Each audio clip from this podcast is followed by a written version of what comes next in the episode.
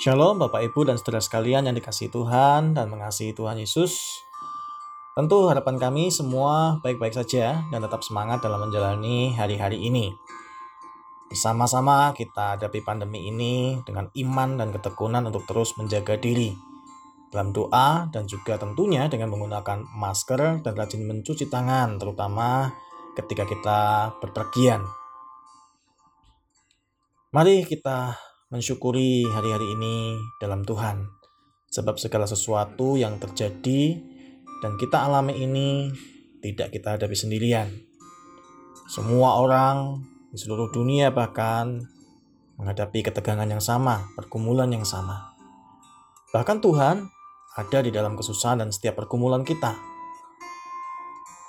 Dia bersama-sama dengan kita. Karena itu mari kita sama-sama sebelum merenungkan firman Tuhan, saya mengajak untuk berdoa. Terima kasih Tuhan Yesus untuk hari ini. Kami boleh kembali punya kerinduan untuk bersekutu dengan Tuhan melalui renungan dari firman Tuhan. Kiranya Roh Kudus menolong kami dalam mendengarkan firman Tuhan dan memampukan kami mengerti serta melakukannya. Terima kasih Tuhan Yesus. Amin. Bacaan diambil dari kitab Keluaran pasal 19 ayat 16 sampai 25. Demikian bunyi firman Tuhan. Dan terjadilah pada hari ketiga, pada waktu terbit fajar, ada guruh dan kilat dan awan padat di atas gunung dan berbunyi sangkakala yang sangat keras, sehingga gemetarlah seluruh bangsa yang ada di perkemahan. Lalu Musa membawa bangsa itu keluar dari perkemahan untuk menjumpai Allah dan berdiri. Lah mereka pada kaki gunung. Gunung Sinai ditutupi seluruhnya dengan asap, karena Tuhan turun ke atasnya dalam api. Asapnya membumbung seperti asap dari dapur, dan seluruh gunung itu gemetar sangat. Bunyi sangkakala kian lama kian keras. Berbicaralah Musa Lalu Allah menjawabnya dalam guruh. Lalu turunlah Tuhan ke atas gunung Sinai, ke atas puncak gunung itu. Maka Tuhan memanggil Musa ke puncak gunung itu dan naiklah Musa ke atas. Kemudian Tuhan berfirman kepada Musa, Turunlah, peringatkanlah kepada bangsa itu supaya mereka jangan menembus mendapatkan Tuhan hendak melihat-lihat. Sebab tentulah banyak dari mereka akan binasa juga para imam yang datang mendekat kepada Tuhan haruslah menguduskan dirinya supaya Tuhan jangan melanda mereka. Lalu berkatalah Musa kepada Tuhan, tidak akan mungkin bangsa itu mendaki gunung Sinai ini, sebab engkau sendiri telah memperingatkan kepada kami. Demikian, pasanglah batas sekeliling gunung itu dan nyatakanlah itu kudus. Lalu Tuhan berfirman kepadanya, Pergilah, turunlah, kemudian naiklah pula, engkau beserta Harun. Tetapi para imam dan rakyat tidak boleh menembus untuk mendaki menghadap Tuhan, supaya mereka jangan dilandanya. Lalu turunlah Musa mendapatkan bangsa itu dan menyatakan hal itu kepada mereka. Demikianlah firman Tuhan, berbagai kita yang boleh merenungkannya dan yang melakukan dalam kehidupan sehari-hari. Bapak Ibu saudara sekalian kasih Tuhan, bacaan kita hari ini menggambarkan betapa kehadiran Tuhan di tengah umat pada masa itu diceritakan sebagai sebuah perjumpaan yang menggetarkan. Baik hati setiap orang yang melihat atau mendengar kehadirannya, bahkan seluruh gunung di mana umat itu berkumpul di dekatnya. Tuhan berbicara kepada Musa, bagaikan suara guru dikatakan demikian. Karena itu dapat kita bayangkan sebuah perjumpaan yang luar biasa, menakutkan bagi manusia. Meskipun demikian, Musa dengan hati yang teguh naik gunung Sinai, berjumpa dengan Tuhan. Dan dalam perjumpaan itu Tuhan menyuruh Musa untuk memperingatkan bangsa Israel agar tidak naik ke gunung karena ingin melihat-lihat Tuhan. Hanya Harun saja yang diperbolehkan naik bersama dengan Musa. Dari kisah ini kita mengetahui saudara-saudara bahwa perjumpaan dengan Tuhan dapat terjadi hanya jika Tuhan berkenan untuk menjumpai orang-orang pilihannya saja. Inisiatif perjumpaan Tuhan dengan umat hanya bisa terjadi dari pihak Tuhan saja. Demikian halnya dengan kehadiran Yesus Kristus ke dalam dunia. Inisiatif penyelamatan itu datangnya dari pihak Tuhan. Yang membedakan bahwa dalam kitab keluaran kehadiran Tuhan digambarkan dengan sangat menakutkan dan mematikan.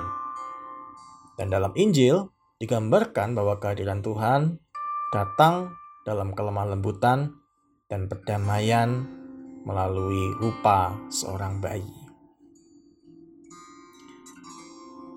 Dari hal-hal ini, keseluruhan firman Tuhan sungguhnya ingin mengatakan kepada kita bahwa dari sejak manusia jatuh dalam dosa dan menjadi jauh dari Tuhan, Tuhanlah yang terus-menerus mendekatkan diri kepada manusia. Tuhanlah yang berinisiatif untuk menjangkau dan menyelamatkan manusia.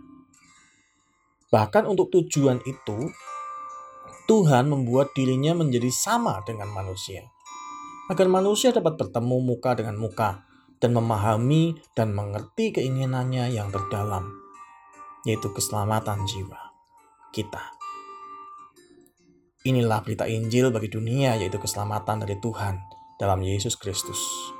Keselamatan yang bukan karena hasil usaha kita mendekatkan diri pada Tuhan, tetapi oleh karena Tuhan yang mendekatkan dirinya kepada kita dan bahkan masuk ke dalam kehidupan kita melalui Roh Kudus.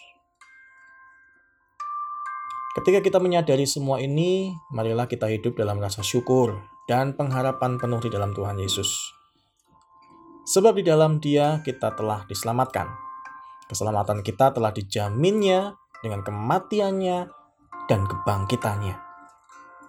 Dia yang dahulu tak terjangkau, tidak dapat didekati, tidak dapat disentuh oleh karena kekudusannya kini telah masuk ke dalam hati kita.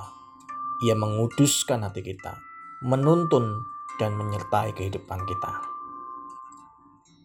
Immanuel, Tuhan beserta kita. Amin.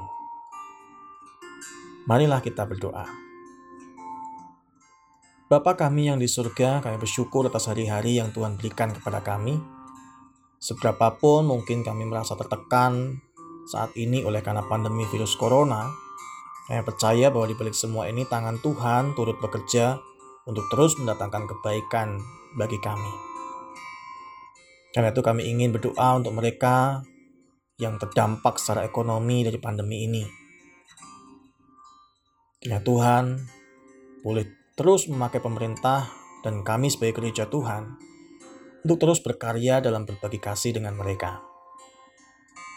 Berikanlah ketabahan dan pengharapan, sehingga di tengah krisis ini mereka tetap boleh mengingat perkara-perkara yang luhur dan yang mulia yang dapat mereka lakukan demi kemuliaan nama Tuhan. Kami juga berdoa untuk para dokter, perawat, dan semua yang bekerja di rumah sakit. Berikanlah ketabahan dan keteguhan hati untuk tetap melayani. Kami tahu tidak mudah bagi mereka untuk terus bekerja di tengah pandemi ini. Ada banyak hal yang harus mereka korbankan waktu dan tenaga kebersamaan dengan keluarga mereka. Kiranya Tuhan boleh membalaskan segala dedikasi dan kebaikan dan ketulusan mereka dengan segala yang baik bagi mereka dan keluarga mereka. Kami mohonkan juga berkat hikmat bagi seluruh rakyat Indonesia. Berikanlah kesadaran untuk menjaga diri agar tidak tertular ataupun menjadi sarana penyebaran virus corona. Mampukan kami sebagai gereja Tuhan untuk tetap tekun dan teguh dalam pelayanan, baik ketika dihargai ataupun ketika tidak dipandang. Sebab kami tahu bahwa pada akhirnya segala pelayanan ini adalah untuk kemuliaan nama Tuhan. Terima kasih Tuhan Yesus. Amin.